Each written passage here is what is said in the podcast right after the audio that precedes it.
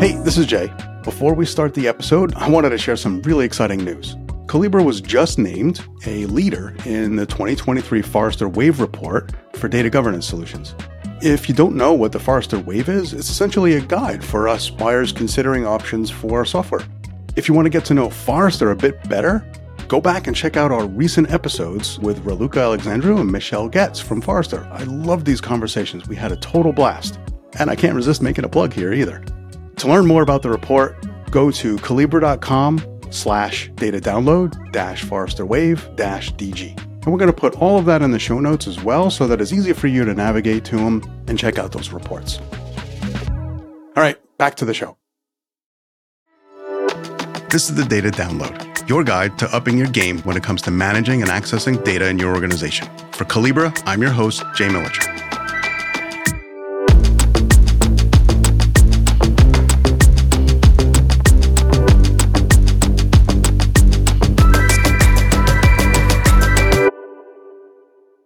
The study of ethics has been around for centuries. The notion of right and wrong, moral behavior. Data ethics is then, relatively speaking, a pretty new topic with new questions to ask and answer. Things like what data do I as a person own? If I own data referring to me that a given organization has generated, collected, and stored, what control do I then have over that data and how it's used, shared, sold? From ethics, many of our laws in society were created. But doing the legal thing isn't always the moral thing, and vice versa. The same applies with data ethics. As technology continues to evolve at such a rapid pace, these data ethics questions get thornier, while also more common. As data privacy laws, environmental, social, and governance regulations take shape, the field of data ethics is now also growing. In this episode, we'll dive deeper into what this is, why it's important, and where it's headed. So I could talk to you for a while by myself, but it's always better to have a chat with a guest. My name is Anna Hannem, and I'm the Director of Data Ethics and Use at Scotiabank. I have been in the role for about half a year, but have been in the Chief Data Office, which is where data ethics is situated, for about three years now. And previous to that, I have over 10 years of experience in data management, data governance, and analytics. So this role really combines a lot of those passions into one because, as you know, data ethics intersects both the data and the analytics side uh, which also then nicely works with my undergraduate degree, which is in behavioral psychology, because as you can imagine, a lot of that also influences it and it gets input into data ethics. That is so helpful. So that makes me think, you know, you came from, let's say, traditional data and analytics roles now into data ethics. What prompted you to start this part of that journey into data ethics? I love things that are new and transformations. I've been a part of a few in my career at various other organizations. And the data journey and transformation at Scotiabank started about a few years ago. Although, mind you, I think many, like many organizations, you know, there was a few starts and then stops and then pivots. And now, in the last three years, we've really been progressing forward in our data and analytics journey. And as part of that, data ethics became something that was at the forefront, needed on both those sides as well. Data ethics is a new field in business and a new field in data and analytics, but it is not a new concept in general. I think, as I previously mentioned, I have a science degree background. And in this research community, that has been a concept that's been around for quite a long time. So it's nice to see as well some of those learnings are now permeated throughout the business world and, and really becoming at the forefront there as well. What would you say makes it so important to bring ethics into the data and analytics discipline? It's important because it is something that impacts every one of us. We are all impacted by data and analytics, whether it's the decisions we make or the decisions that are made for us, whether it is targeted advertising or marketing, whether what is what we see in terms of content on Netflix. We are impacted by data and analytics. And with that, data ethics comes into play. This became even more evident during COVID because our world became so virtual and therefore digital. And when it becomes digital, it is data driven. And with that, there were implications when it came to how organizations were using data and what they did in terms of impacting us. there were headlines in the last couple years by organizations where there were actions done by that organization towards customer and the result wasn't positive. It compromised customer trust and it left a bad taste in people's minds. And those organizations were large organizations. And, you know, in many instances, they didn't do anything that was necessarily illegal or even malicious in intent, in fact, but it was something that didn't sit well with the customer. So for an organization like Scotiabank, which is obviously a financial institution, trust is very much a foundation that we are built on and that's something that we strive to uphold. And so for us, that was something that we very much try to put into our practices. And that's when the data ethics office uh, was started. It was a couple years ago. We talked about what some of the risks are and some examples of companies doing it wrong. What's the best practice in doing it right? There's a few best practices for sure. One of them is about instilling that culture, not just of data and analytics and understanding data and having a respect for it. And that's really where that data ethics comes in. But it is also about the integrating it into processes and the procedures that we have in our organization. So to start with the culture aspect of it, it's about educating people and having them have an awareness of what data ethics is. As we mentioned in the organizations or in the data and analytics world, it is up and coming. There's more and more references of it, especially when it pertains to AI. But data ethics is more than just AI. It can be throughout the entire life cycle of data, from the point where we collect data about a customer all the way to how we use that data about a customer. And so in our organization, our focus is about educating not only the organization, but the industry as a whole, because as mentioned, it is still relatively new about what is data ethics and why we should have that responsibility in an organization to do something about it and have it top of mind when we're doing anything in business, you know, delivering value in whatever manner to our customers. And with Scotiabank, we are doing more than just talking. We're starting to walk the walk. One of the things that we just actually launched today was our public statement on our ethics, but that is still just a piece of the puzzle and it's really just still words. Then what do you do with those words? What we're doing is implementing processes and tools that help people think about data ethics. In an organization like Scotiabank, there's a lot of regulations, and people in general are all trying to do their job to the best of their abilities. And we do have a code of conduct, and we all follow that code of conduct. But there's more than it. It's more than just what you have to do based on regulations and laws. It's also all the things that you don't think about. And often we're just doing our job. We think that data is black and white. So when we use it, it's factual and what we have with it, then it propagates through. But in fact, data isn't black and white, right? It's how we collect it. Where did we collect it from? How we're intending to use it then is just really a byproduct of that almost, because depending on the sample size, where we've gotten it, then it influences what we put through our systems and the output that we then produce. We've implemented tools that help our organization think about some of these questions. Then it provides that model developer in some instances some of these questions because again, many of them, you know, are just doing their job. They're not thinking of these extra things that they might want to consider. And so with the tools that we're implementing, it just allows them to do that in a more automated fashion so that it just becomes ingrained in their everyday thinking. That's fascinating. So, the tools to make it easy for people to do the right thing, right? At least start questioning their use of data or how they're getting the data in the first place is really important. Making it easy for folks to do the right thing, which is also the legal thing. Exactly. Uh, right. In that case, you're taking that into account. Super important. Now, are the tools really just suggestions to help raise awareness and educate, or is it actually facilitating actions that they can take or approvals on their acceptable use? Is it taking it a step further too? Yes, they are taking a step further. So there's a couple tools that we have. One of them is about protection. And so identifying data that is sensitive about a customer. We have privacy laws. So there's PII data, but at the same time, there's sensitive data. So, for example, your postal code or geolocation, for example, is sensitive data. It alludes to where you are and what neighborhood you live in. It might not be personally identifiable data in some instances because it's not your exact address. However, you can infer certain things. And so, even with that data, we have a due diligence behind it. And then we, as it goes into the organization, we're making sure to have the appropriate access, even when the people, whoever's using it in an organization, they need to have that right to use it and have a purpose in using it. And then the other part of it is obviously consent. Uh, which is giving our customers the options in terms of is this the way you would like to use some of that data? And then as it flows through into the organization, The other part is when we're using it to determine business outcomes, and then those business outcomes are going to impact the customer in some way. One of the things that I mentioned was with AI, for example. We use data for that. And then there's model developers that create a model that will potentially target a customer or a group of customers. When they're using that data, they have to answer a series of questions. And it's through our ethics assistant that we launched a few months ago. And it's an automated tool where you input your answers and it provides that model developer with some things to think about. Did they consider some of the things that they're doing with that model, some of the techniques that they're using, the AI tools, some of the data that they're using? Did they do extra analysis to ensure that they have accounted for certain things like bias in the data? And then as they're going through that, they have the potential to then keep on one, refining their model, but then also doing the assessment until that point in time where they are ready to then put it into production to ensure that they have acted on the guidance of that ethics assistant and then made it the most ethical model that they possibly can at that point in time.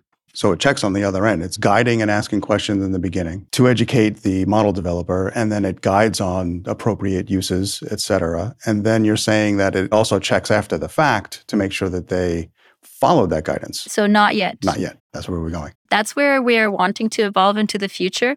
Right now, we're trying to get people to start thinking about these questions mm-hmm. and implementing them into their model before they ever put it into production so that we don't run into a situation where there could be something that then we put into production and i.e. impacts the customer directly. And now we haven't thought us about some of these things and it could then introduce outcomes that we weren't expecting again, not because we were trying to do something that was malicious in intent, but just because we didn't think about it. And you know, there's been an example of that just recently coming out of the United States with a financial organization where there were certain outcomes that happened against minority populations. And then the comment was, well, our organization has diversity training and has practices against bias and discrimination, but the algorithm may have kicked out something that we didn't think about, and it's the algorithm. But that's not an excuse. You have to know what the algorithm is going to be fed, what data is feeding into it, because the algorithm is just a tool. As much as we like to think that AI is at a point in time where it's thinking by itself without human intervention, in reality, mostly what we're doing still is machine learning. And machine learning implies that we're feeding it something and it's just amplifying more of that. So, what we're feeding right, is really right. what we want to check first. Now, to your point about after the fact, that is where we want to evolve to. I want to make sure that the models then we have in production or out in the real world, what outcomes there are, we're double checking against what we thought was put through into production is the same. Because again, at the end of the day, you can't fully eliminate risk, but you need to make sure that you try to mitigate it as much as possible.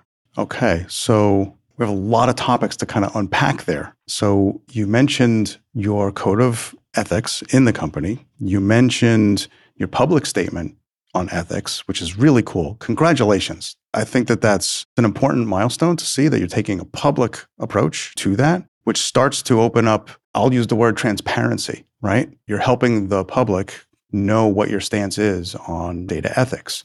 You've got this public statement on ethics. We're talking about transparency. Is that it? Is that look for the fine print if I'm a customer when I'm when I'm trying to transact with you? Or are there other ways that you're putting ethics front and center for, for your customers in any of these use cases that you just described? So, the public uh, statement of ethics on our website is definitely one of the signs, but other organizations are doing that as well. Really, it's just words unless you're actually doing something about it, uh, as we have previously just chatted about. And the ethics assistant, which is used for AI model developers, is another tool that we developed. And we also had a press release about that uh, about a month ago, where we publicly came out with that. And we are one of the first organizations, not just a financial institution, but one of the first organizations that really has something in place like that, which helps model developers think about you know the actions that they need to take and, and what they need to do to mitigate that risk of being unethical in the outcomes as they're developing their model so one, there's a tool that we have implemented that helps the organization have that conversation. And that conversation is meant to be throughout the organization because at the end of the day, it's not just the analytics team that is responsible for ethics when they're using AI. Usually it is a work that is associated with a business, which then has that connection point with the customer. Analytics is usually buried somewhere into the organization. And so that customer, if there is anything that they want to talk about with the organization, they contact the business. And the business needs to understand as well the outcomes sort of that have happened to impact that customer.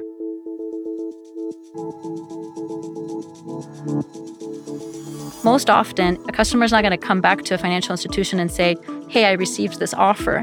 What they're going to come back about is, Why didn't I receive this offer? And so you better be able to explain that.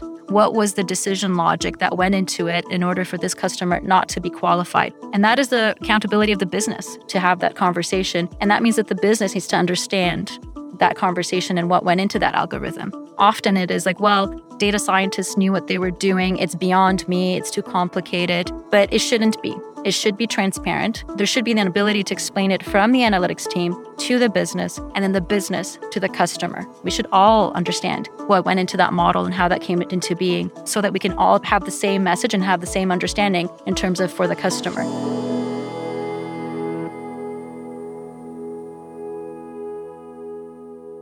So that's like a really great example of sort of the difference between doing something that's just legal and also doing something that's the right thing to do. So being really clear with a customer who was denied a, a loan or something like that with the reasons why.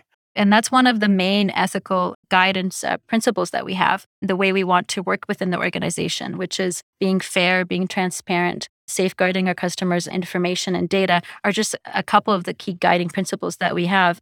And in order to be able to do that with the customer, we need to be able to do that within the organization. And so, like I mentioned, Ethics Assistant is just one of the ways. This version of it that we've implemented is focused on AI, but we're going to expand beyond that. So, to more than just AI models, as well to other marketing models and throughout the organization with the goal to implement within our entire Canadian banking business by the end of this fiscal. And that is a big goal because it requires one, communication and, and sort of the change of culture within the organization, which we are working very hard to do. We're going to be implementing a course as well within the organization so that there's more awareness and conversation about the subject. But then the other part of it is really having that accountability. And so when those models are created, for example, the business is accountable for signing off on them as well. It's not just the analytics team that does it and then it, there's, you know, no one thinks about it again. They have the accountability to sign off on it right until production and so that they understand what went there. And it's going to be the same thing for when we expand.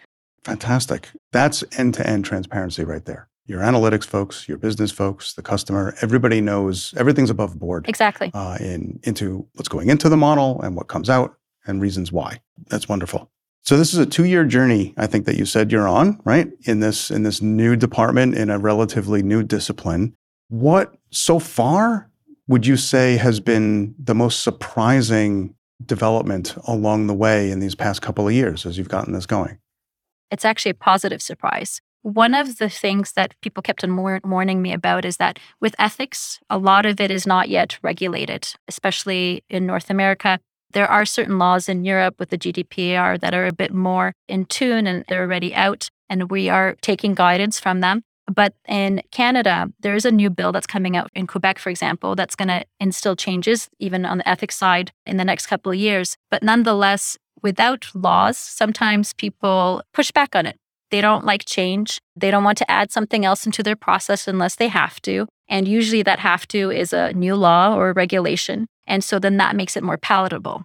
With data ethics, it's not a I have to do this because it's a law, but I should be doing this. It's the right thing to do. And so that sometimes when it adds extra work, uh, while people want to, they don't want to have extra work. Now, the surprising part of it is, is that people have been really actually receptive of this and have been completely open to the changes and the processes that we're instilling and the tools that we're asking them to use. They've been providing feedback, working with us as well in terms of making the tools better and the process better, and asking for more. So, for one of the surprising conversations I just had last week, and not surprising in a bad way, but in the way that analytics is usually so very agile. You know, you want to be doing things quickly and out in the market. Yeah. And often people think that they don't want to have any more sort of process in there, but that's actually not the case. They want to make sure that they're doing the right thing as well. And so when I was having conversations with the leadership in the analytics about the AI tool or ethics assistant, they're the ones that also said, Are we doing more? Are we going to be doing it for other use cases? And so there really is an appetite for ensuring that everything that we're doing is above board and really in, in support of our customers and making sure that we're doing the right things by our customer. But if you make it easier for them to do, then it's that whole aspect of it. The easier something is, the more then it becomes part of their nature. And so I think a lot of people want to do good things. Right. It's just a habit. Exactly. Yeah, yeah. That's fantastic. Making ethics easy then makes it become a habit. And then you want to do more of that. Now, we talked about your observations of surprises. Looking back over the past couple of years, is there anything that you wish you'd known earlier so that you could have, let's say, changed the course or pace of change in this program? There's definitely a couple of learnings. And one of the things is that you start where you know. And so our department is within the Chief Data and Analytics Office. And we wanted to first instill processes and tools within that space and then have it iterate and scale. Now we are in various areas of the organization and growing. And something like Ethics Assistant, for example, is going to become mandatory for the entire organization when anybody's doing AI. But one of the things that I wish I had known sooner is some of the other areas that could have benefited with our tools and processes and integrated into them sooner, because then it would have allowed for more faster scalability.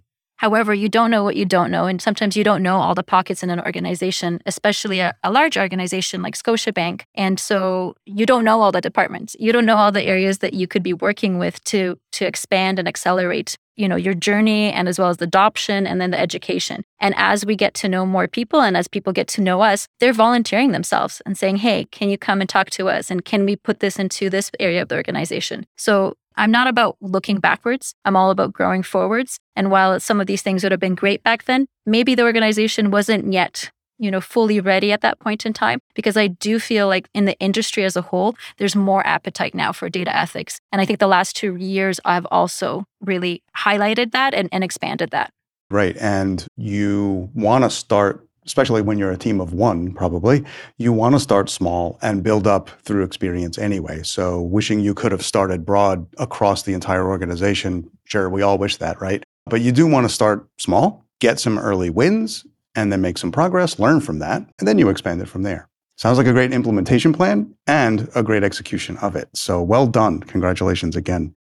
Another thing that I find fascinating so, your background, behavioral psychology, I think you said, right? Correct maybe there is now, I don't know, but there's no degree for data ethics. And you're growing this department in your data and analytics organization, your data office. If I wanted a degree in this as a discipline, where do you think that's going? Like, should everybody get a degree in behavioral psychology in order to head into this data ethics as a discipline? I've had a lot of accidental careers myself uh, over the years uh, as I've moved from department to department. It's been a great journey. I've been blessed with lots of support over the years as I've learned my way. Sounds like you're doing something similar here. How does someone get started in a career like this? Where do you think that's going career wise, roles in data ethics?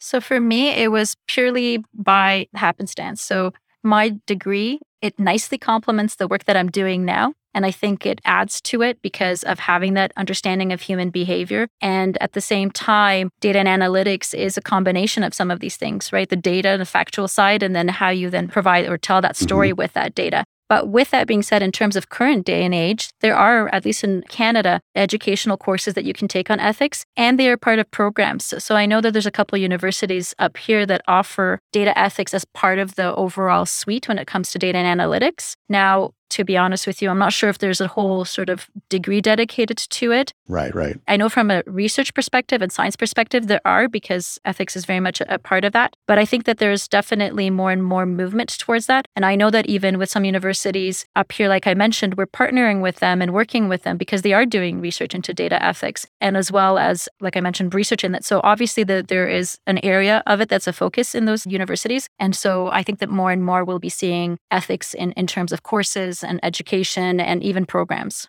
So you're you're actually influencing the answer to that question by partnering with these universities to help them build programs. Yes, and we are very actively searching for those kind of opportunities because one of the things that we want to do is not only establish ourselves within our organization so at Scotiabank and you know expand the culture on data ethics we also want to do that in the industry as a whole there are not that many thought leaders yet in this space. And so, as regulations are coming, we want to be influencing that. And we want to already be ahead of some of these curves and instilling best practices and learning from them ahead of time so that when we know that this worked well, this didn't. And by the time the regulation comes, we're a bit more of an expert in it. Yeah. And with partnering with other people who are doing these things well, even completely different industries, you can take best practices from that and learn together.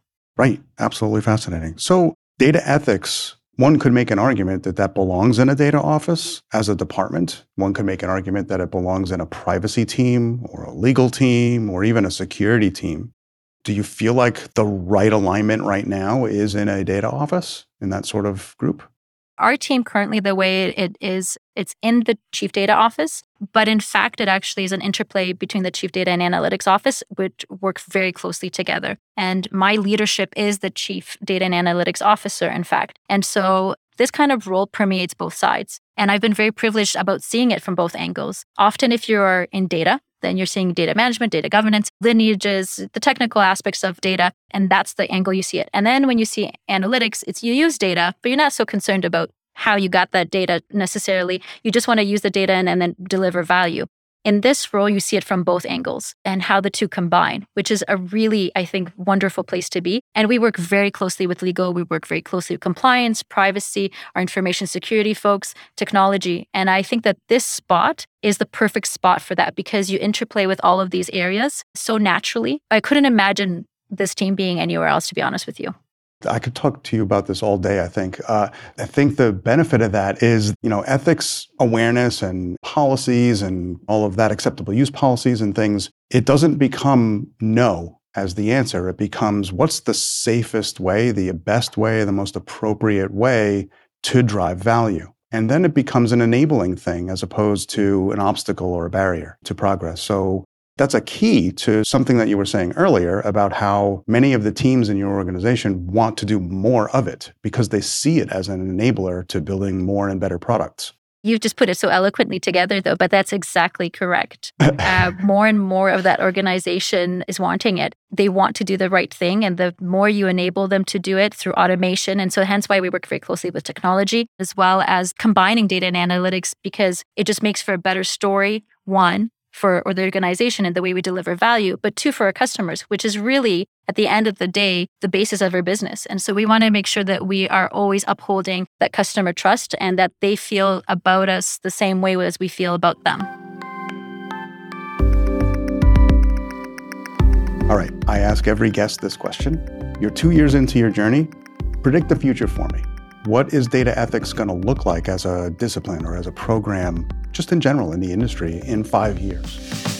Based on how we're progressing right now, I think that with ethics, it's going to become sort of the table stakes for anything that we're doing, especially as we're doing things to make it easier for the organization and our employees to have data ethics as a consideration in what they're doing in their everyday life. The more that you sort of become used to something, as you know, then it becomes a habit. And then that should be a habit that then permeates the entire culture where you're not thinking about it, the fact that it's data ethics as this separate discipline or something separate you're doing. It's just the way of the culture. There will be more, I think, tools and processes to help in that journey to make it more automated. And at the same time, there's going to be things we haven't considered. Uh, so some of these things, as we evolve, ethics, I think, will evolve with it. It's great that we have an ethics assistant to look at models before they deploy. But now the other side of it is after they've deployed, did we actually accomplish what we said we were going to accomplish? Because as much as we wanted to mitigate that risk, did we actually do so? That's, I think, the next step of that journey. You have to measure. Just because we said we did it, did we actually do it?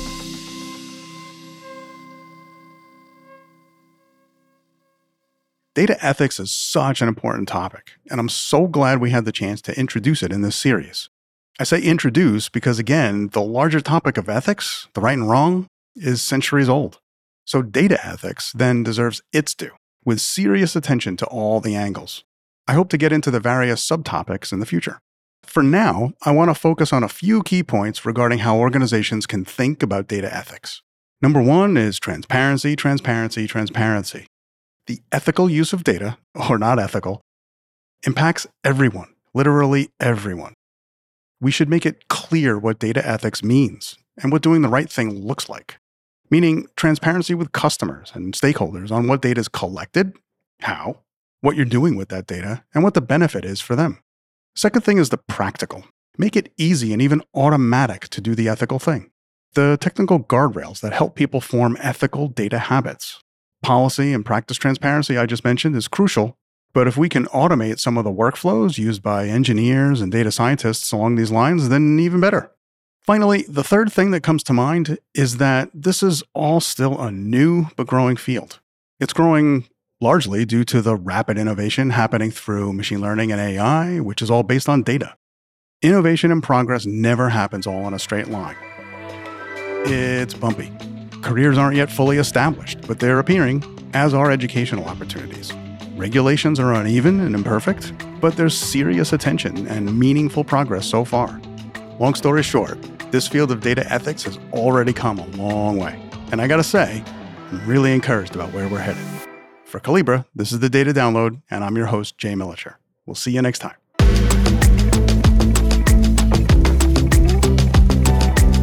Even more insight into managing your data? Visit Collibra.com slash podcast for additional resources on the topics covered in our show. Be sure to follow us on Apple, Spotify, or wherever you get your podcasts so you never miss a new episode. And a five star review certainly doesn't hurt our chances with the algorithm. It's all about the algorithm, isn't it, folks? It's a great way to help us reach new listeners, and we truly do appreciate your support. The Data Download is a production of Collibra in collaboration with Stories Bureau.